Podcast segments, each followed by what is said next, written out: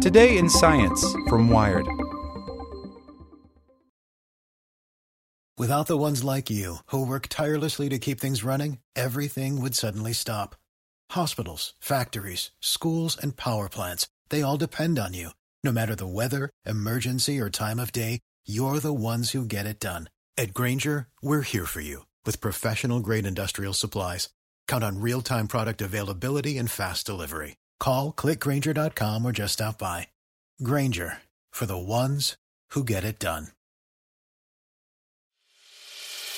As a longtime foreign correspondent, I've worked in lots of places, but nowhere as important to the world as China. I'm Jane Perlez, former Beijing bureau chief for the New York Times. Join me on my new podcast, Face Off US versus China, where I'll take you behind the scenes in the tumultuous US China relationship. Find Face Off wherever you get your podcasts. Hey there, this is the spoken edition of Wired. Robots might not take your job, but they will probably make it boring. By Matt Beane. Whether they believe robots are going to create or destroy jobs, most experts say that robots are particularly useful for handling dirty, dangerous, and dull work. They point to jobs like shutting down a leaky nuclear reactor, cleaning sewers, or inspecting electronics components to really drive the point home. The robots don't get offended, they're cheap to repair when they get hurt, and they don't get bored. It's hard to disagree. What could possibly be wrong about automating jobs that are disgusting, mangle people, or make them act like robots? The problem is that installing robots often makes the jobs around them worse. Use a robot for aerial reconnaissance, and remote pilots end up bored. Use a robot for surgery, and surgical trainees end up watching, not learning. Use a robot to transport materials, and workers that handle those materials can no longer interact with and learn from their customers. Use a robot to farm, and farmers end up barred from repairing their own tractors. I know this firsthand. For most of the last seven years, I've been studying these dynamics in the field. I spent over two years looking at robotic surgery in top tier hospitals around the U.S., and at every single one of them, most nurses and surgical assistants were bored out of their skulls. In an open procedure, doing surgery with scalpels, retractors, sponges, and large incisions, nurses and scrubs are part of the action, with a regular and dynamic flow of critical work to do. They can learn a lot about surgery, trauma, anatomy, and organizational operations. It's dirty, dangerous, and interesting work. People who study collaborative work agree. Often, dirt, danger, and drudgery mean that you've got your hands on a satisfying job.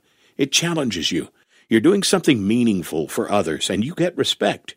For many support workers, robotic surgery is much less satisfying than open surgery. There's a huge amount of solitary setup work to allow the robot to work. Then there's a big sprint to get the robot draped and docked to the patient.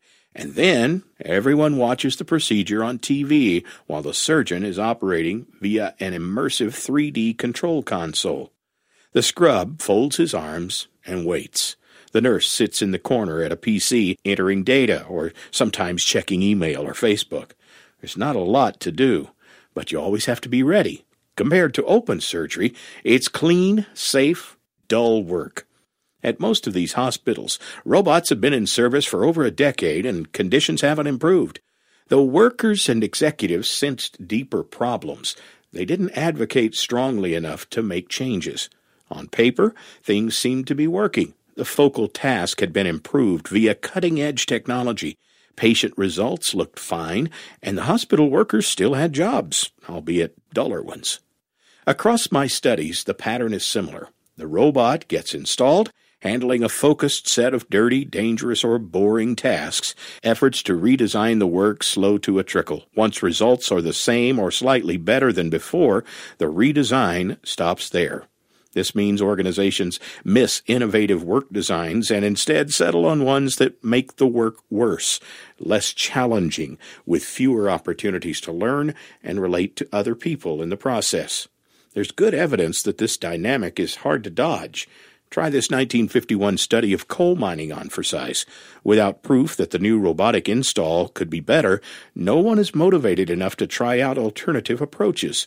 As we automate work like trucking, people transport, or package delivery, things that touches hundreds of thousands or even millions of people, these effects will get worse. From the front lines, it seems clear that organizations that take robots as an opportunity to learn will come out ahead. Surgery's a good example. Putting a robot in the operating room left many workers in the lurch, but it also revealed how hospitals might improve robotic surgical work. Nurses and surgical technicians might now help across simultaneous procedures, for example, or could even formally train surgical residents who are starved for attention and practice. Getting these clues takes careful, boots on the ground attention to the entire work system as it changes. Using them to guide a broader work redesign can cost more than a typical robotic install, and not all roboticization is worth the equal attention. But not doing this work guarantees an outcome we can't afford a future of degrading work. Hello, it is Ryan, and I was on a flight the other day playing one of my favorite social spin slot games on chumbacasino.com. I looked over the person sitting next to me, and you know what they were doing? They were also playing Chumba Casino.